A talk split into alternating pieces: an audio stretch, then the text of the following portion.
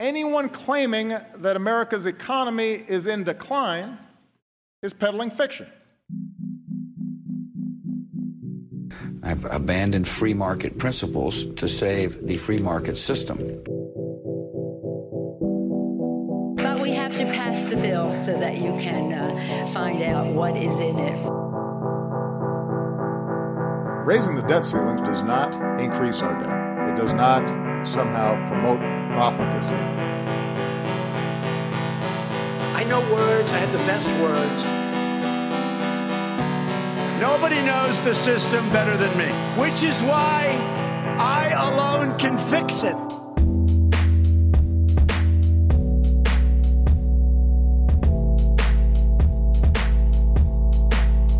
Hey, hey, what's up, everybody?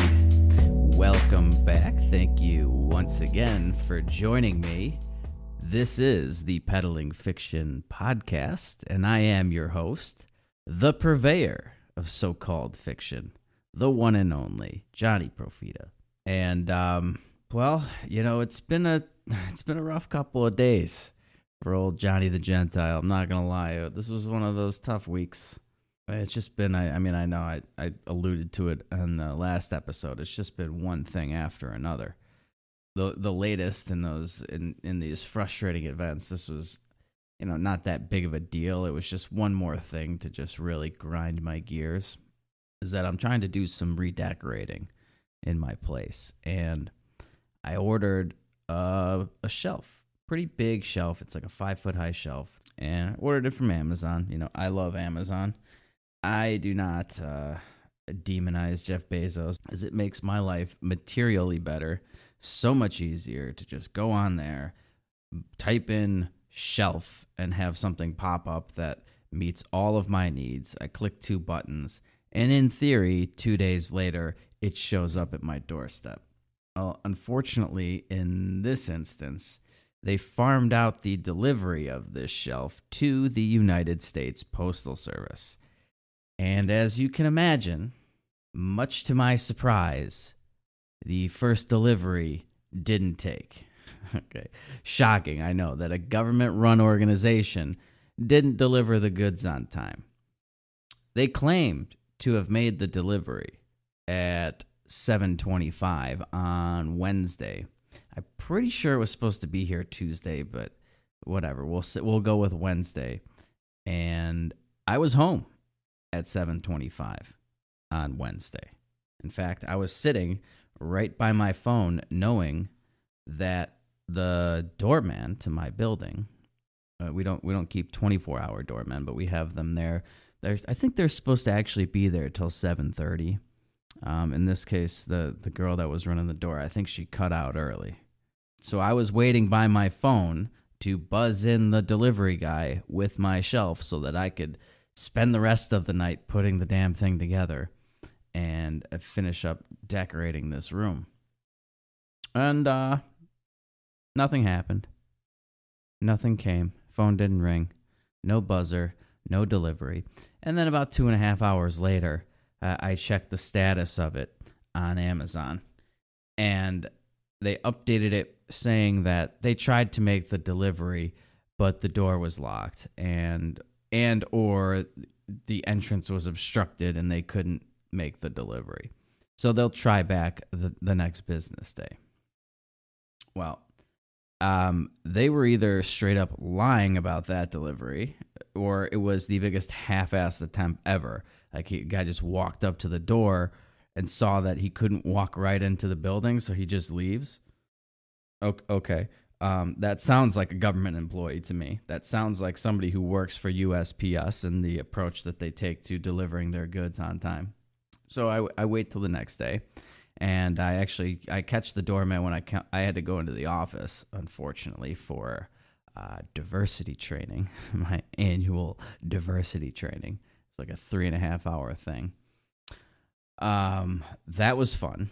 And I talked to the doorman. I, you know, I asked him if it had come. He said no and then I uh, asked him what time he left. He said 7:30, and I was like, "All right, well, I'm expecting this uh, shelf. If, if it comes, just let me know, and I'll come down and get it." 7:30 comes and goes, no bookshelf delivered, and so now I'm in a predicament because I don't know what time they're going to attempt to re-deliver this. I wasn't told that they would try to do it, you know, between 8 and 5 or 5 and 8 the next day or anything like that. Just said next business day. Uh, oh, okay. What what time does USPS stop delivering? It's unclear.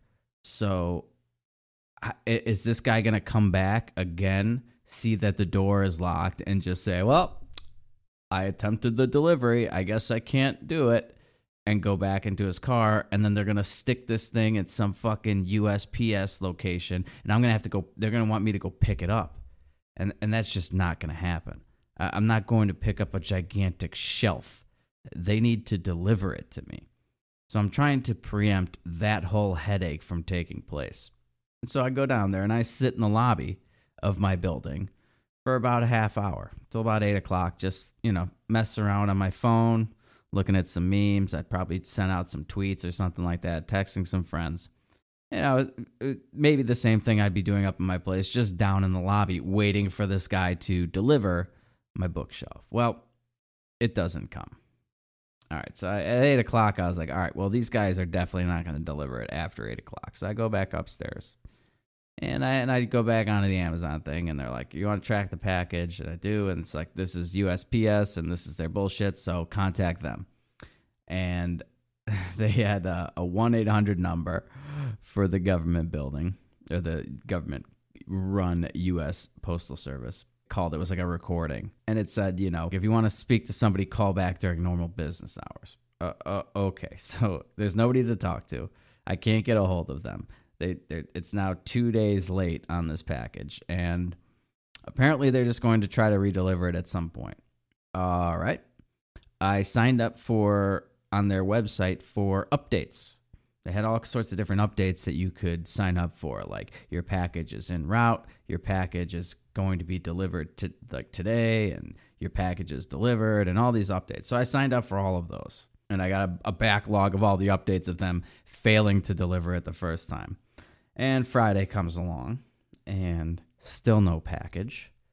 I go down at uh at about seven o'clock. I'm about to head out for the night. I'm going to a, uh, a bowling thing, a work bowling event, and still hasn't come. And then I get a little ding on my phone that says, "Oh, UPS tried to deliver your package at 11:25 a.m. this morning, and the door was locked or the entrance was blocked, and so they couldn't do it." Okay, now it's officially bullshit because not only was I home at 11:25 a.m. on Friday. But the doorman was working at 11:25 a.m. on Friday. So the door was open. The doorman was there. I was there. This guy now I just think they're straight up lying, and that wouldn't surprise me in the least. So I I now get since uh it's again after business hours. I can't talk to anybody at USPS, and it's Friday, so now I would have to wait till Monday to get a hold of any of these fucking jamokes, right? So I get on the uh, on the computer with Amazon and I start chatting, and I'm like, listen, they they claim that they've delivered, tried to deliver this thing twice. Uh, they're they're just lying about it. They're not trying to deliver this. I've been here both times. I had a doorman here once. They haven't delivered it. They haven't even tried this guy's full of shit. And she asked me to confirm the delivery address, which I do. And then she says that, oh, they tried to deliver it to the wrong address. So it's like, oh, okay. I don't know if that's any better. Uh, you had the, you delivered to the wrong address twice instead of not actually delivering it. Okay. So you're not lazy. You're just incompetent. All right. If that's what you want to go with. Uh, I'm not sure which one's worse, to be honest. And she's like, Yeah, you know, sometimes the delivery address gets smudged and they can't read it. Uh, okay. Well, if you're not sure about the delivery address and the first time you go there, there's nobody there, maybe you uh, look into it a little bit.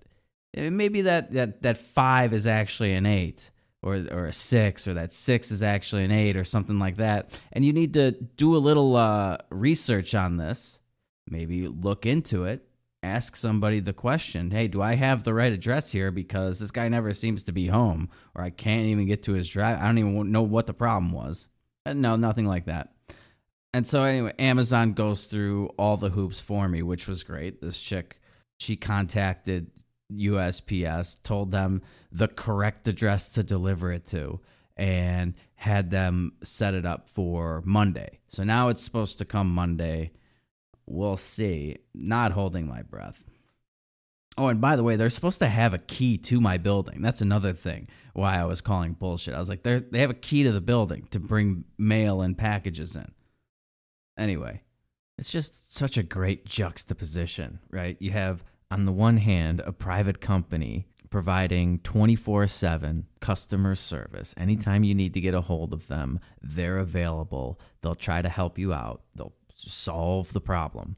And then on the other hand, you have a government run company that only exists by government mandate, screwing things up constantly and providing nothing after 5 p.m. during the week. And if it's a Friday, nothing from 5 p.m. Friday till 8 a.m. Monday. You're just shit out of luck. I mean, what are we doing here? What why why do we have this system? If this was Amazon, if Amazon was delivering this or or FedEx or something like that, I'd have the package the day after I complained. The next day they would have fixed this, guaranteed. Uh, anyway, that's what's been going on with me. Hope everyone's week was going a lot better. I had some other issues that, I, yeah, you know, it's already been enough of me complaining. I won't go into everything, but hopefully your weekend is going well. It's Saturday. Earlier this week, something else that really grinds my gears it was, uh, well, pretty much anytime Alexandria Ocasio Cortez opens her mouth uh, it really gets my Irish up. It, it really drives me crazy. I mean, this girl is so goddamn stupid. It is unbelievable. And not only is she stupid, but she's so confident and sure that she knows what she's talking about. It's a very bizarre combination. It's that Dunning Kruger effect that I think I've probably talked about on the show. But the dumbest people are always the most convinced that they're right about something.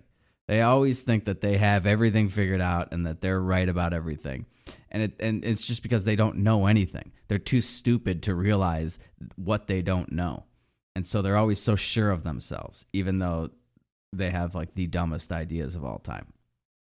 So she was. This was actually this past Monday. It was Martin Luther King Day, and I guess they were having some sort of. Uh, I don't know what the hell you call it, a town hall, something or other. It looked like they were in a church, and she's giving an interview with uh, some guy. I have no idea who he was, and he's asking her some questions, and she is just giving you the Marxist playbook, one play at a time one dumb answer after another and this guy's just sitting there nodding his head.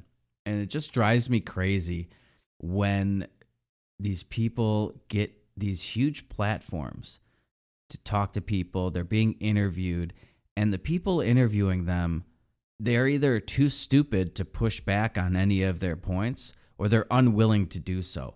And it just drives me insane this was one of the the reasons why I had to turn off the Joe Rogan podcast that Bernie Sanders was on. And if you've been following any of that news, the Bernie campaign has a commercial out where Joe Rogan's in it saying that he's going to vote for Bernie and that he likes Bernie and these are all the reasons why or whatever. He's consistent. He's been consistent his whole life. Like, yeah, he's been consistently wrong his entire life. Uh, uh, okay, that's a great, great quality in a politician.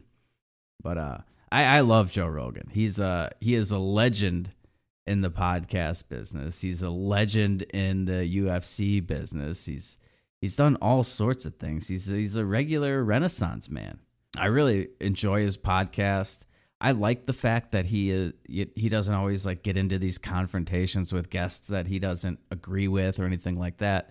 But to have like Bernie Sand, it just seemed irresponsible to me to have Bernie Sanders or any politician. He had uh, Tulsi Gabbard on as well, and I think he said that the reason he a bunch of other uh, politicians were trying to get on his show, like uh, uh Joe Biden wanted on, and um, Elizabeth Warren and uh, uh, what's his name, Bloomberg. They all wanted on, but he's like, yeah, no, I don't like those guys, so they're not getting on. I, I respect that, and he can have on his show whoever he wants, but it just seems irresponsible to me to let somebody, some politician like Bernie Sanders, to talk for three hours uh, uh, uh, and just spew out all this nonsense with no pushback whatsoever. You just let him say these ridiculous things, and you don't challenge him on any of it. And I, I get that Joe Biden or that uh, Joe Rogan likes Bernie Sanders or whatever, and I, I see why people are attracted to his message more so than any of these other Democratic politicians.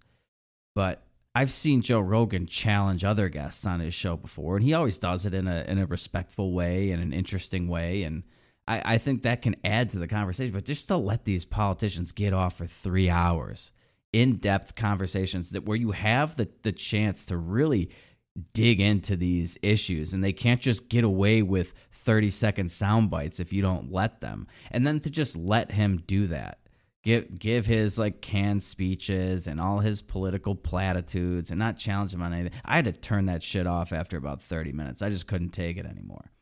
It just drives me crazy when they, these interviewees don't uh, challenge these these people more. And I've definitely seen Rogan, especially with libertarian people that he's had on.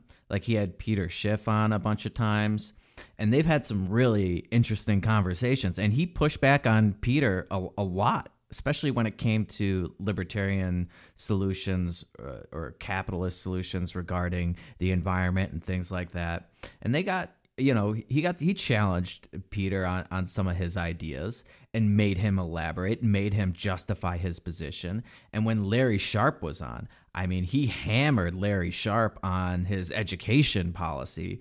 And I, I mean, don't get me wrong, I, I like Larry Sharpe as well, and I think he would have been a great governor of New York. But he, he did a really bad job of making the libertarian case for education. But at the same time, if Joe Rogan had done to Bernie Sanders what he did to Larry Sharpe, I think Bernie Sanders would have had a really hard time defending his positions as well. And that's what I would like to see out of it. And now, because Bernie Sanders has sort of gotten this tacit endorsement from Joe Rogan. I mean, if you can even say that, just because he said he was going to vote for him isn't like, I don't know, it's not a full throated endorsement or anything like that. But the the psychopaths on the left are coming out and chastising Joe Rogan for being anti-trans and homophobic or something all this crap which is just ridiculous. And they're upset at bernie for turning his back on the trans vote because joe rogan is anti-trans and they took some quote of him talking about a, a, a guy in the ufc pretending to be a woman who's beating the ever loving shit out of all these women in the UFC. And they take a quote from from Joe Rogan talking about that out of context and, and for that he's anti-trans. Anyway, pretty funny, pretty funny stuff. I, I can't believe that that Bernie Sanders is turning his back on the trans community during this ever important election uh, cycle period because we all know that the trans have the numbers to swing this election in his favor, right? Mean, could you could you appeal to a more niche group than transvestites? I mean, seriously, what percentage of the population are they? okay, yeah, I I could I could see why he would be concerned with their vote. I I forgot where I was going with this. oh, the AOC thing. So she's on there, and, and she's just. I, I pulled some of the clips, some of the dumber things that she said, and I'm just going to attack them because somebody's got to do this. I don't know if anybody else has. I, am sure people have taken it upon themselves to to sort of uh, rip her to shreds, but I feel like I have a unique ability to do this. And so let's go ahead and play the first clip uh, of the bunch. This is AOC on Martin Luther King Day giving some sort of interview to some sort of knucklehead interviewer and uh, a crowd of people who are apparently just a bunch of seals like, clapping their hands and, and nodding their heads. So here we go. I just want to drill down that a little bit more, though. Why, why specifically does, you know, I'm, I'm Joe Billionaire. I made widgets. I sold those widgets. I made mm-hmm. billions of mm-hmm. dollars. You know, selling those widgets, making those widgets. Therefore, those billions of dollars are Right. mine. Why am I the enemy of healthcare? Well, you didn't make those widgets, did you? Because you hmm. employed thousands of people and paid them hmm. less than a living wage to hmm. make those widgets for you. Mm-hmm. You didn't make those widgets. You sat on a couch while thousands of people were paid modern day slave wages, and in some cases, real slave, real modern day slavery, uh, depending on where you are in, our, in, in terms of food production. Mm-hmm. Um, you made that money off, off the backs of undocumented people. You made that money off of the backs of um, black and brown people being paid off a living wage, uh, under a living wage. You, you made that money off of the backs of single mothers. And who, all of these people who are literally dying because they can't afford to live. okay, let's pause it right there. oh my god, this is just so absurd. Literally dying because they can't afford to live. Okay, uh, what does literally mean? Because if they're working, they're literally living. So apparently they can afford to live. It's just a matter of what you consider to be living, I guess, because they're alive. Somehow they're sustaining their lives.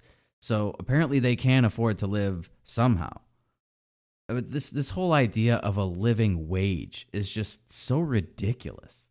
It, it is so subjective. It's the same thing they do with the whole pay your fair share thing. And every time we ask them, okay, well, what is my fair share?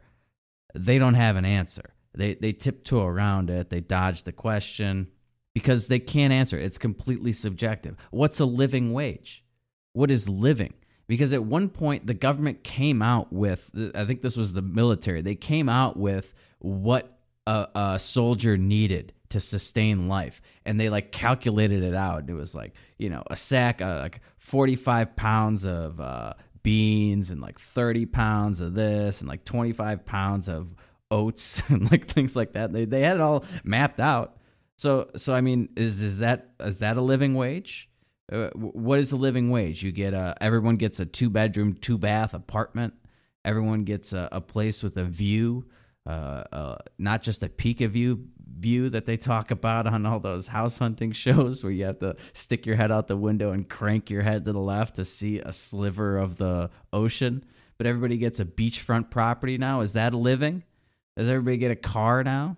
How many times do they get to go out to dinner? Do they get to go to a nice restaurant three times a week, two times a week? Or what about the movies or the uh, the opera or something? How often do you get to go to the movies on a living wage? Or what's your entertainment budget on a living wage? Concerts, stand-up comedians. Uh, Well, what's a living wage? This is this is just all nonsense. The most absurd thing that she said there. Billionaires just sit on couches.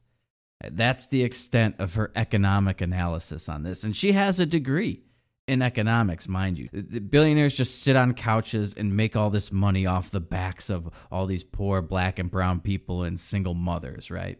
Uh, okay. Well, if all you have to do to become a billionaire is sit on a couch, uh, why aren't we all billionaires? I, I mean, I sat on the couch all day today.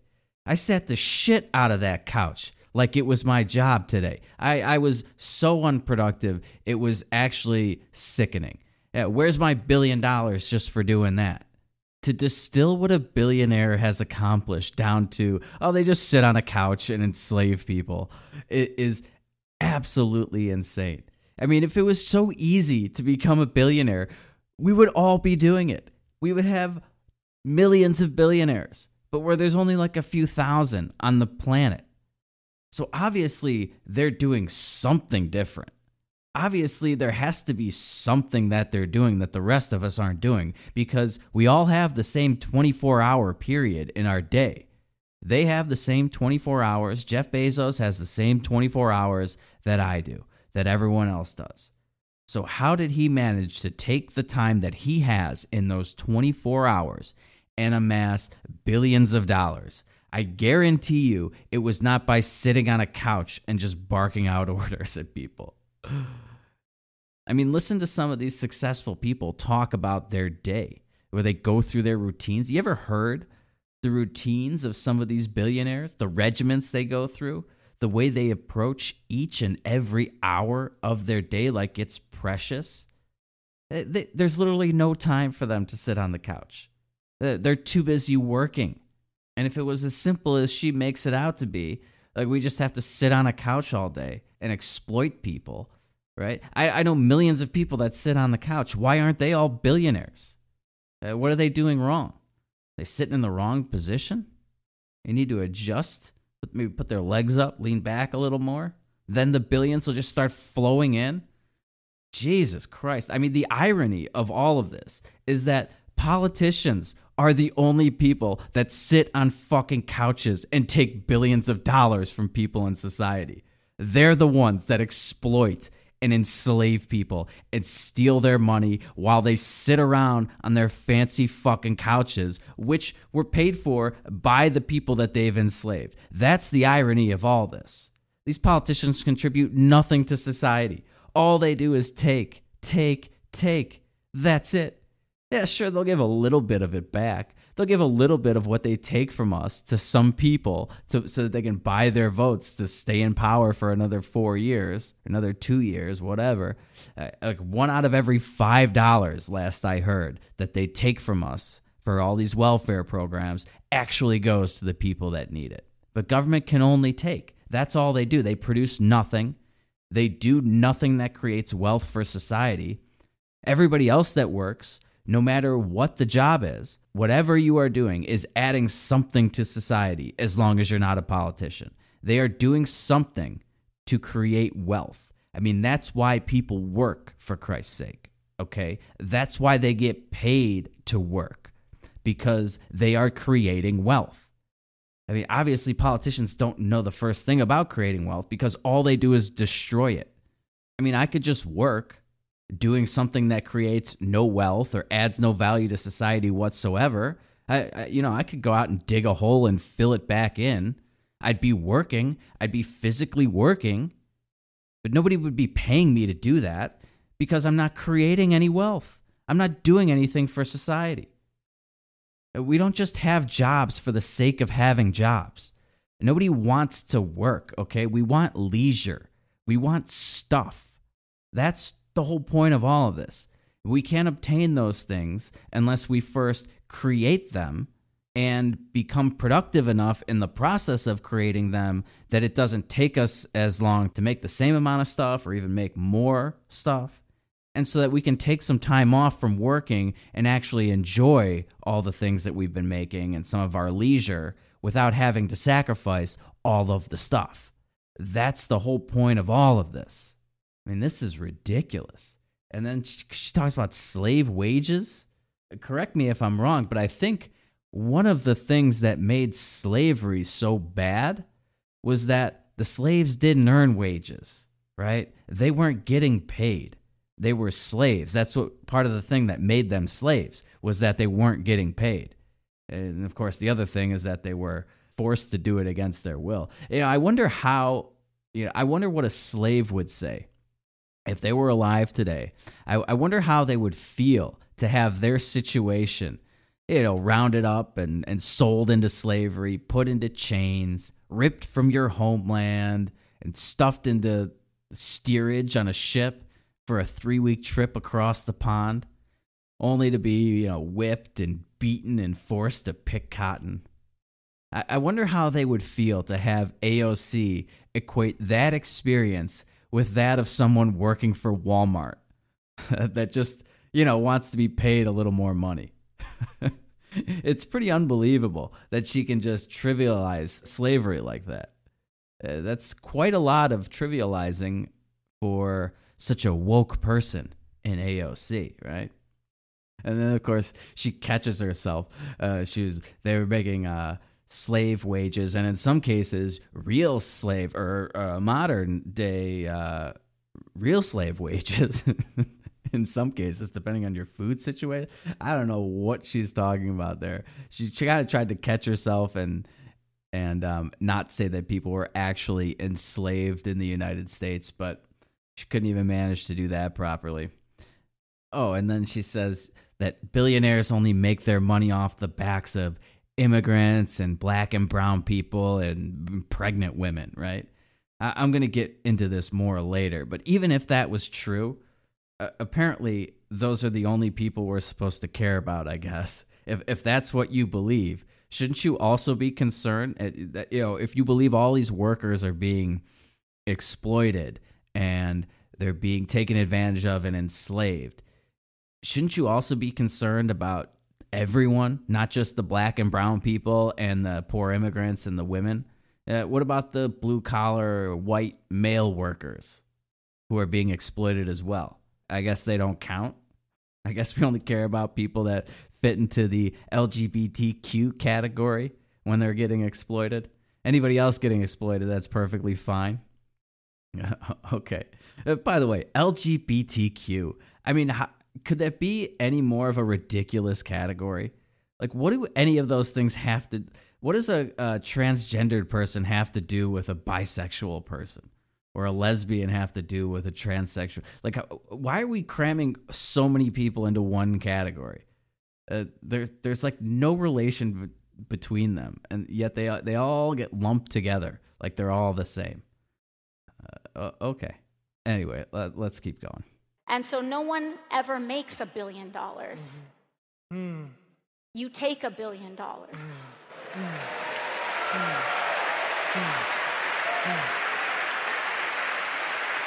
Mm. Pause it. Okay. Um, you don't make a billion dollars, you take a billion dollars. I'm sure that sounds nice to a bunch of retarded people that are incapable of critical thought. But let's go ahead and try and do something that AOC and her mind numbingly dumb supporters, all of those lemmings in the crowd roaring with applause, let's go ahead and do something that none of them have ever done in their entire lives. And let's just think this through for a second, okay? If no one ever makes a billion dollars, everyone only takes a billion dollars. Where did the first billion dollars come from? I mean, how are all these billions of dollars coming into existence that all these people are taking? Where's it coming from? Is it just falling from the sky and they just sit on their couches and they just start taking it? I mean, AOC has said a lot of stupid shit over the last couple of years, but this is some of the dumbest shit that she has ever that has ever come out of her mouth. And that's really saying something. Like she has gone full retard here. And you should never go full retard. Okay? And to make matters worse, she has an economics degree. She brags about it all the time. I've heard her. She uses it to justify all of her retarded ideas. She uses it to fight back at critics, uses it to try to win argument. It just goes to show you how worthless an economics degree is, or any college degree at this point for that matter. I mean, they're giving these things away like candy. Anybody can get one. She was tweeting about her economics degree the other day, and I happened to catch it something about how she's got this degree and nobody takes her seriously or I don't know, something like that. You have to follow me on Twitter to really get access to this stuff at Pedal Fiction. For those of you who aren't following me, you should be. But I, you know, I tweeted back at her that in order to get an economics degree these days, you basically just have to throw all your common sense out the window. And it's no wonder she was able to earn one so easily because she had a massive head start.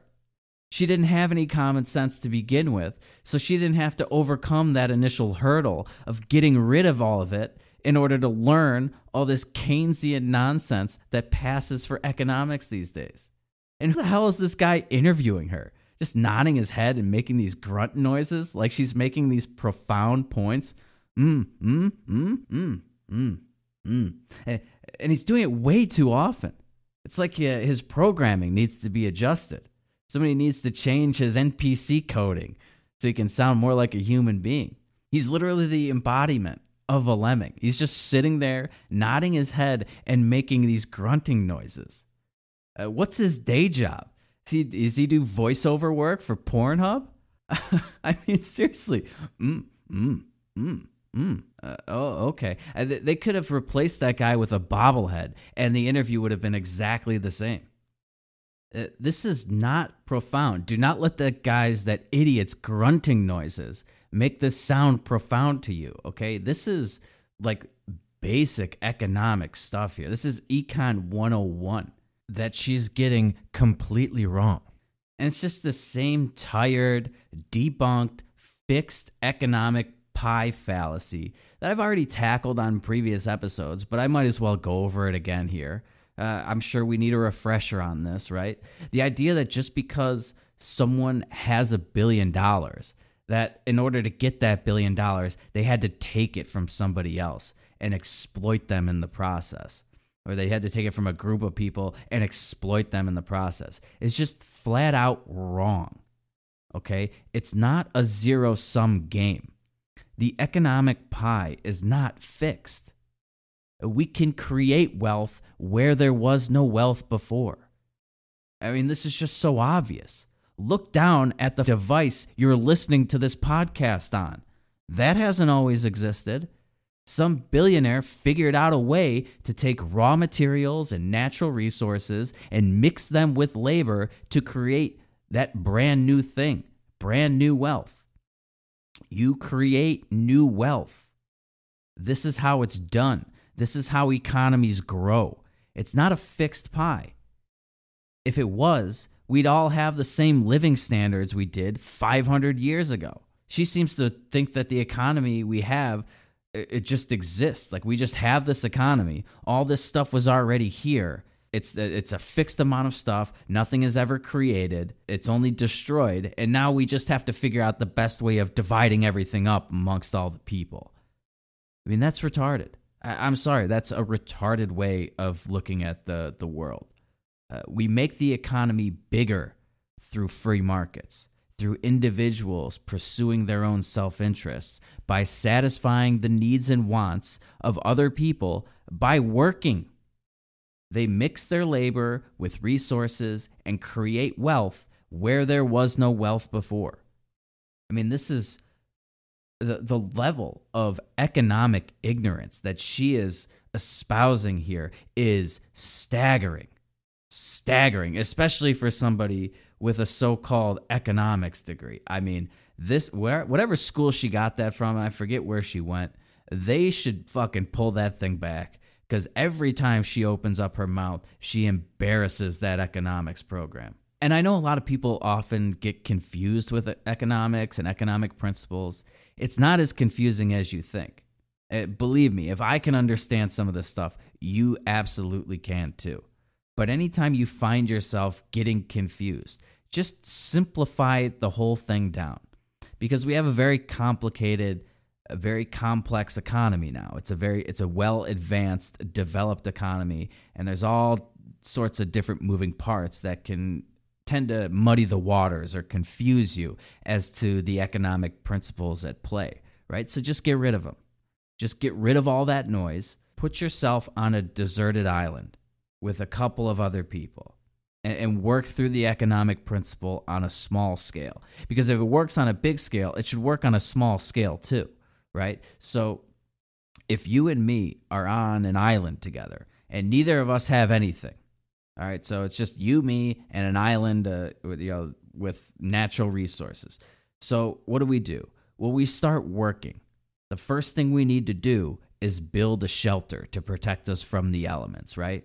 So we build a house we use our labor, we mix it with the resources on the island. Maybe we uh, make some tools and then cut down a tree, and we build this house, right? So we work, we build a house. The house was our work, okay? And so now it's instead of just you, me, and the island, it's you, me, the island, and a house. We now have a house. We have a house that we didn't have before. We've created that house from nothing. We didn't take anything from anybody. We worked and we created something. And now, instead of just being on the island, we're in the same situation. We also have a house to live in. Okay. So we just created new wealth. That's how it's done. That's how you grow the pie. It's not fixed. We literally just made it bigger and better, a bigger and better economic pie. Everybody's better off. And that's the idea. And that's what billionaires do better than anybody. They've figured out a way to kick ass at life. They're just better at it than the rest of us. I, I, don't know what to say. They create new companies and new goods and services and, and provide new services that make everyone else's lives vastly better. Vastly better. I mean, imagine your life without a cell phone. For some of us, that's easier to do than for others because believe it or not, they didn't always exist. All you uh, millennials out there. I think I actually might technically be a millennial. What comes after millennial? Anyway, um, I you know I lived the first half of my life without a cell phone, and I can tell you right now, my life is materially better because I have one. And I don't give a shit how much Steve Jobs made in the process of it. I don't care how much he made off of these cell phones. My life is a million times better. I valued the phone more than I valued the dollars. He valued the dollars more than he valued the phone. That's why the transaction took place. We're both better off. If we weren't both better off, the transaction wouldn't take place. I mean, it's literally that simple. I've gone over this concept in depth in other episodes before. Uh, so you you will have to go back and listen to them if you haven't already because I always say I don't try to do things in a vacuum here. I want to build off of previous episodes so that we can expand our knowledge on all these subjects. But really, all a billionaire's dollars are, all their evidence of, it's not as AOC and all these other Marxists claim that it's a measure of what they've taken from society and that now uh, these billionaires have to give something back. No, no. No, no, it's a measure of what society actually owes them. All these dollars that the billionaires have that they haven't spent yet, they're essentially IOUs from society for future goods and services that the billionaire hasn't cashed in on yet. Because think about it the billionaire provides something to society, something to, that a ton of people in society value more than the dollars that it costs. And like I said, by definition, that's why the transaction takes place. Otherwise, they wouldn't buy it. So, what's happening each time someone buys a phone is society is getting a highly valued good, the phone, for a lesser valued good, the dollars. Okay, this transaction takes place millions of times over, and the billionaire amasses a fat stack of dollars, right? That each person in society valued less than what they got for it. All those dollars represent is a promise from society to provide that billionaire with a good or service in the future. And if he hasn't spent those dollars yet, in this case, he hasn't spent billions of them, then he's never cashed in on all those IOUs that society has written them and they actually owe him billions of dollars worth of goods and services. It's not the other way around. And then, of course, while the billionaire isn't spending the money, he or she is loaning it out to them. He's loaning it out to society, to other people, so that they can try and create wealth and grow the economic pie and make themselves and other members of society wealthier as a result. They invest in companies that hire people. I mean, this is a beautiful thing. Thank God for billionaires. Okay, let's let's play the rest of the clip. And it's not and all of that to say is that it's and I'm not here to, to villainize and to say billionaires are inherently morally mm. corrupt. Mm. But they are, some disagree with me, clearly. Um, I mean, there, I think there is a case, but um, but it's not, it's not to say that. It's to say that this system that we live in, life in capitalism, right. always ends in billionaires. Mm. If you don't do it, someone else will. Mm-hmm. Mm-hmm. It's who decides to make that choice mm-hmm. is kind of just up to, you know, circumstance.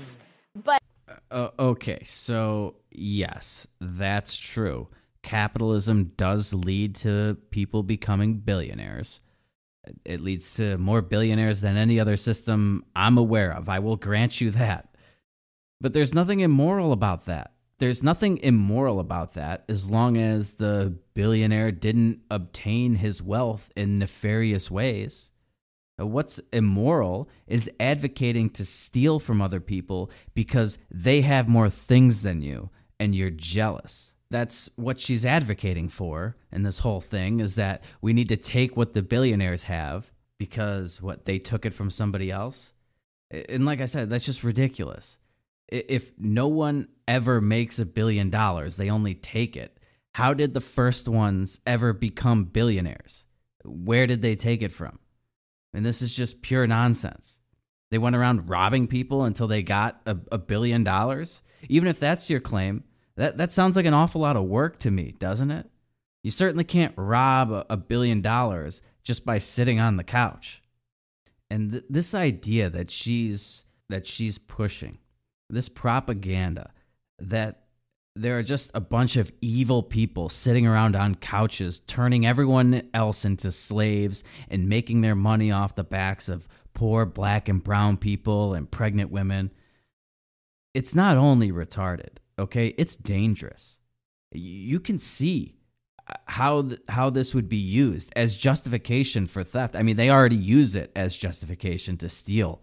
What like we have to take what these billionaires have because they took it from us, right?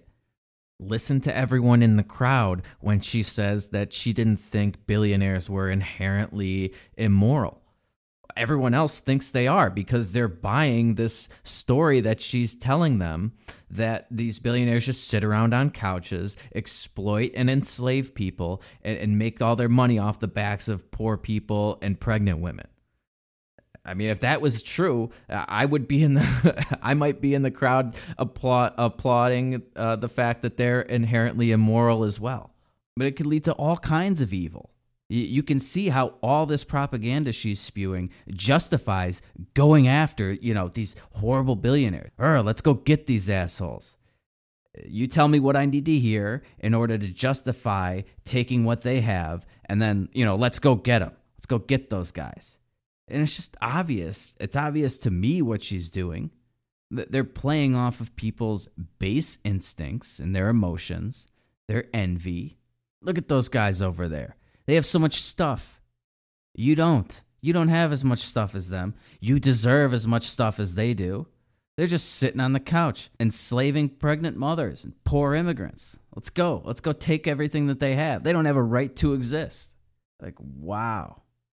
Wow. They're they're immoral. They're inherently immoral, according to the crowd. And and she says that there's an argument that could be made. Yeah, okay. There's a retarded argument that can be made. Absolutely, like all your other arguments. Letting people who amass vast quantities of wealth through serving other people, through through satisfying the needs of other people in society, letting them keep that. That's immoral that's a moral outrage. But taking it from them at the threat of violence, at gunpoint, no moral problems with that. No moral qualms with that whatsoever. Uh, okay. All these billionaires are so greedy. They just care about their money, profits over people. They're just greedy. And, and, and so uh, billionaires wanting to keep what they have earned, that's greedy. But everybody else who hasn't done the work to earn a billion dollars, who hasn't satisfied the needs of as many people to amass millions of dollars, who haven't added that amount of wealth to society. And so they want to steal what other people have done, what other people have earned. That's not greedy at all. Okay. Uh, good luck making that argument, Alexandria. I'm sure it will play very well to your base that you got there. And, wh- and what's so special about billionaires? What about billionaires is so special? Why does it stop there? What about people that make a hundred million dollars? Did they just take it? Did they just take it from other people? How, how about people that made five hundred thousand? Did they just take it? where does it stop? I mean, seriously, at what point, at what dollar amount do you magically stop taking money and actually earn it? Are, are you really just trying to say that nobody ever earns any money? Everyone is just taking stuff? Where are we all taking it from? Who had it before? Who had it before we took it? How did they get it? Where did they take it from? I mean, Bernie Sanders used to rail against millionaires and billionaires, millionaires and billionaires. Then, of course, he wrote a best selling book, which is just unbelievably frightening, by the way. But whatever. And he became a he became a millionaire. So now magically, millionaires are apparently okay, and it's only the billionaires that are bad. I mean, isn't someone who has like $5 million, like a $5 million company, doing the same thing that Jeff Bezos is doing, according to her, just on a smaller scale? Maybe he's just not enslaving as many pregnant women as Jeff Bezos, but he's still enslaving a few of them, right? Uh, shouldn't we go after him too? Where does this end? You know, we've seen it trickle down to even the poor and middle class to some extent. That that's why people that that make 50,000 a year in this country probably still have to pay like 20,000 of it. They get 20,000 stolen from them in the form of taxation. But that's the problem with not having a principle. Ron Paul always said if you surrender 10% of your income to taxation, you've surrendered 100% of the principle. The only limiting principle, now that you've agreed to the taxation, that taxation is morally acceptable, is that the people in power say that it's going to be just 10%. If it was 20%, then it would be 20%. So, yeah, right now it's billionaires that are the moral outrage because that's what they say it is. That's what they say the moral outrage is. Well, what's going to happen if AOC is successful and they get rid of all the billionaires? Then where's the moral outrage? Is it 100 millionaires? Then multi millionaires? And then, so, I don't know, somebody making a couple hundred thousand a year? But if this is such a moral outrage, uh, why doesn't it ever extend past our own borders into other countries? I mean, those are just imaginary lines, right? Imaginary lines drawn on a map by politicians. And Democrats, especially, claim to be all for open borders, right? They don't believe in borders at all. So, why do these borders magically apply to the moral outrage meter of billionaires? Why doesn't this apply to Africa? I mean, people over there are living on a few dollars a day. You don't think AOC and her uh, what is it 150 175000 dollar a year salary looks like a billionaire to them i mean the difference between her living standard and, and some poor bastard living in a mud hut in africa is far more drastic than the difference between joe sixpack over here and a billionaire or aoc and jeff bezos Okay, I mean, yeah, she has. Uh, she doesn't have a, a massive mansion, but she lives in a high-rise luxury apartment. She doesn't have her own private jet, but she still flies first class, or even flies at all. They both get to eat baller meals, drive around in nice cars. Yeah, sure, you know, she doesn't have a Rolls Royce, but she's not getting pulled around by a donkey. I mean, they have the same heat, running water, indoor plumbing. He just has like 10 bathrooms to her, too. Uh, okay, okay. Moral outrage, right? But someone like AOC's two bathrooms to an African guy's hole in the ground outside of his little mud hut, that's not a moral outrage? Why not? Why not? What's different? How, how is it morally different? I've asked Bernie Sanders supporters this, AOC supporters this question. I never get an answer because they can't answer it. They have no limiting principle, and that's the problem. And if I can circle back to this whole idea that all these billionaires got rich on the backs of people, you know, they, they exploited all these workers and that they kept all the profits for themselves and the the difference between what they paid the workers and what the billionaires have that's the the surplus value of labor that they they stole from the the workers, right? That that extra money that they didn't pay the workers is is what the the billionaires kept all those profits. So they underpaid the workers. They didn't give them a living wage so that they could become make all these profits and become billionaires, right? This is in a nutshell the surplus the Marxist surplus theory uh, of labor and um, Marx's labor theory of exploitation the labor theory of value. See, Karl Marx was trying to figure out how you value something. Right? He came up with this theory, this labor theory of value. And in a nutshell, since we're kind of running long on time here, the idea is that the amount of work that goes into making something is where that good or service derives its value. So Marx took this theory of the labor theory of value and from that he sort of built on that idea and came up with this idea of surplus value, profits and the exploitation of the worker. Right? So if the the item is worth X amount of dollars because Y amount of work went into it, then that's what the worker should be paid. And if you paid the worker the value of the product, then you wouldn't have any profits. And so, since all these entrepreneurs are making profits, well, that's the surplus value from the labor that they're stealing from these workers, and therefore, and therefore, they're exploiting them. That's how the retarded theory goes. And many people have just shredded this thing to bits. the The best critique of it is probably by um, Eugene Böhm-Bawerk. He was an Austrian economist, and he literally just dismantles this theory. It, it, he goes through it in excruciating detail. But also, Ludwig von Mises has done a lot with it. Murray Rothbard has expanded on, some of the ideas too. Uh, there, there's just so many issues with the idea that a, a, good or service derives its value from how much work went into it.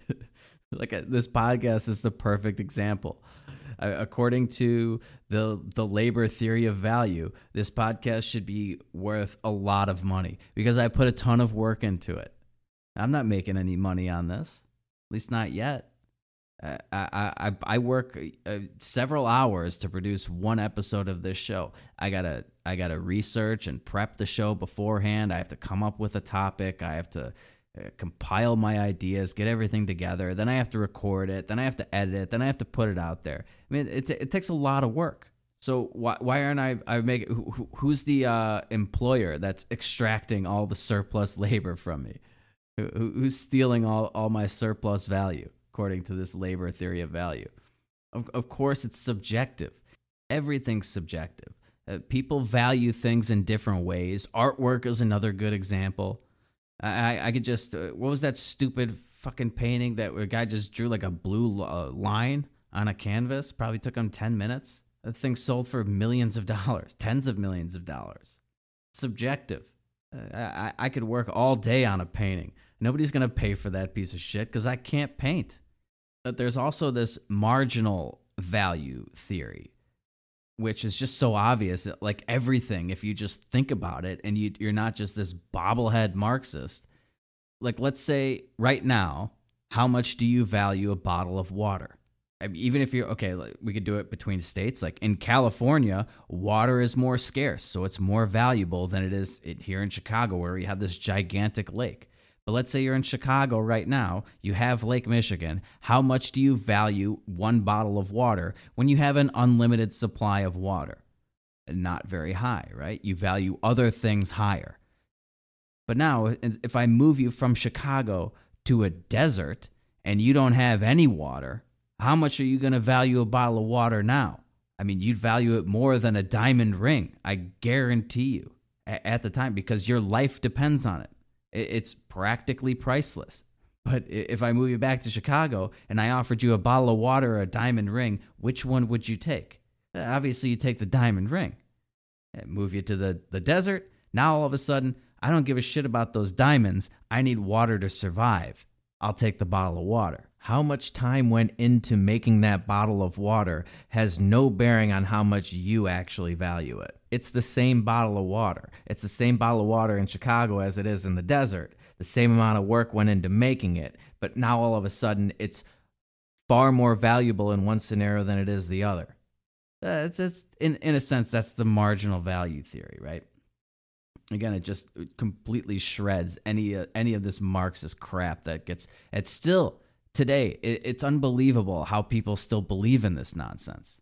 Uh, but this theory of of how all these billionaires are just exploiting their workers because they make a profit and not all of the profits go to the workers and that all these profits are just the surplus labor that the employers are stealing from the employees is so misguided. First of all, there's a time preference involved with getting your money as an employee. Like if you want, let's say you want to sell bread. You're going to open up a bread business, a bakery, right?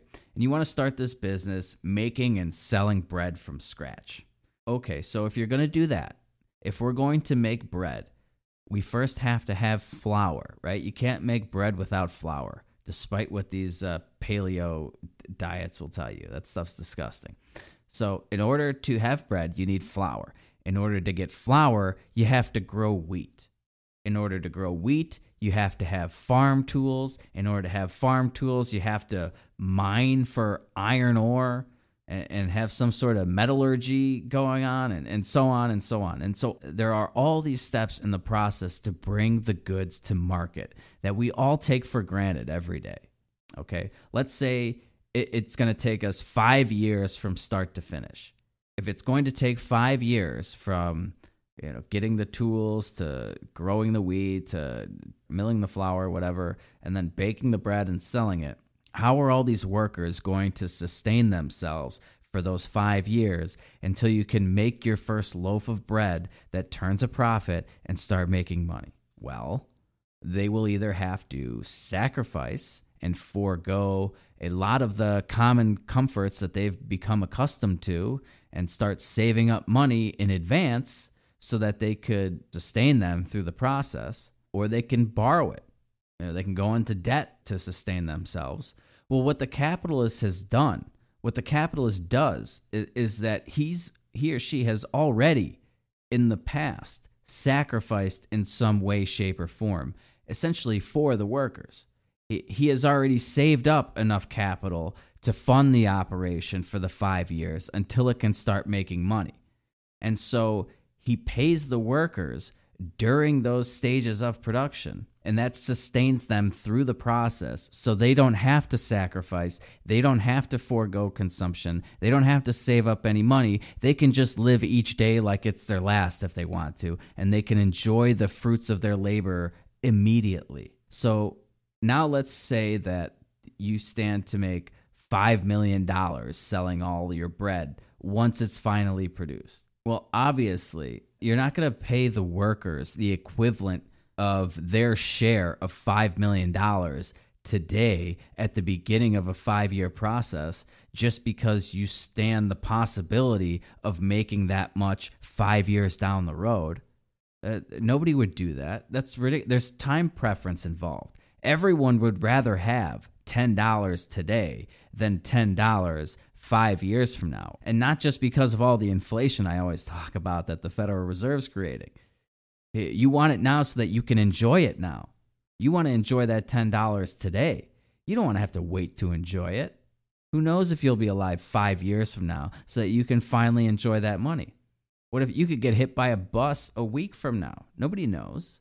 So, yes, the workers get paid less than the total profits. They are willing to be paid less than the total potential profits because they get that money now, up front, not on the back end. They don't have to wait, and they get it no matter what.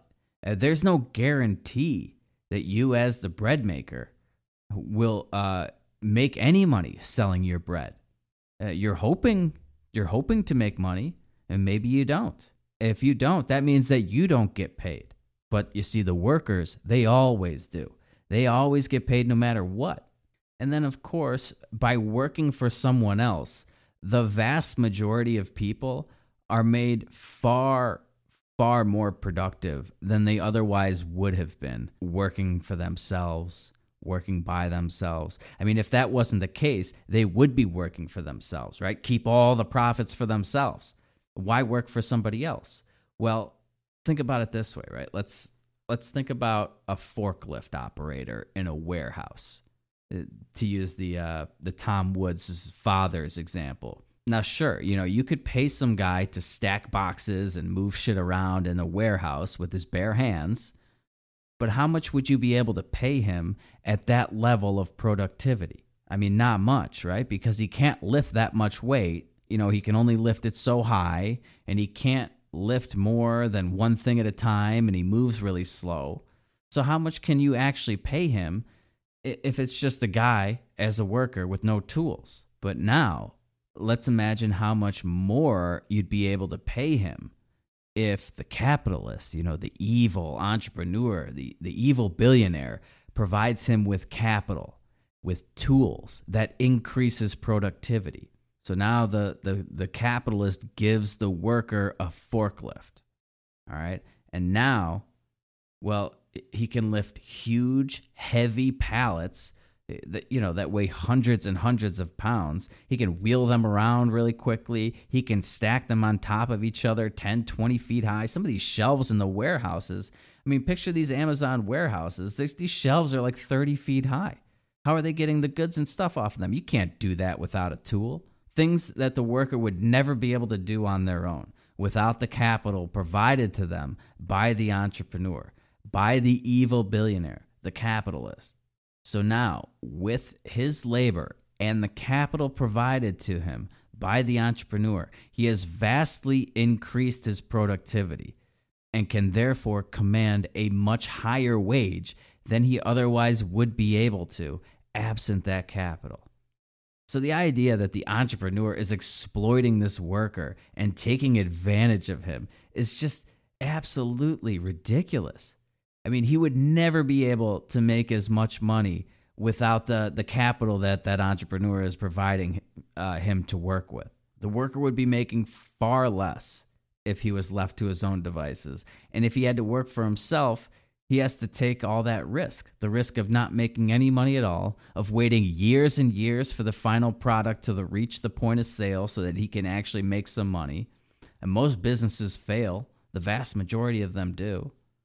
That's not exploitative. And even if they are, as AOC claims, sitting around on couches earning uh, coupons and interest on all their investments or something, they still at some point in the past had to sacrifice. They had to forego consumption. A- at some point in the past, the entrepreneur was the saver first. He or she may not have even been particularly rich at the time when they were foregoing all that consumption. But they abstained from the consumption and they saved up enough capital that they could then advance it to their workers before their product was ready to sell to sustain them through that whole process of production. So they, in fact, these evil billionaires, they're removing the burden of having to wait to get paid and the burden of uncertainty around ever getting paid. The workers get paid whether the company makes money or not. So, say all the stuff the workers make isn't actually worth what they thought it was, what they thought it was going to be worth, and the company loses money when all is said and done. Well, the workers still get paid as if the product was worth something, uh, even if it's worth nothing, even if it's completely worthless. Turns out nobody wants that product. The workers still got paid. I, I know I'm running really long here. I've only scratched the surface on this topic, but I'm running way over time. If you want to learn more about this, you can read some Murray Rothbard, you can read some Ludwig von Mises, read some Böhm-Bawerk. They will explain, sometimes in excruciating detail, how AOC and all of these Marxists that came before her are totally and utterly embarrassingly wrong about everything. About everything. So if you don't want to embarrass yourself and you don't want your friends and your family to be a constant source of embarrassment, I need you to do a couple things for me. As usual, the first thing you need to do is just continue to listen to the show. I, I do it twice a week. Okay. Download and subscribe. Go onto iTunes, give me a five star rating and review, and share the show. Find two people that you know that have never heard of these concepts that you think might be receptive to them and, and, and share the show with them. See if they like it. And then, of course, follow me on Twitter at Pedal Fiction. And if you want to become a supporting member of the show and you want to reward me for some of my labor, you can go to peddlingfictionpodcast.com and donate to the show from there. I won't be pocketing any of those donations. I will put them right back into this show to deliver bigger and better content to you guys.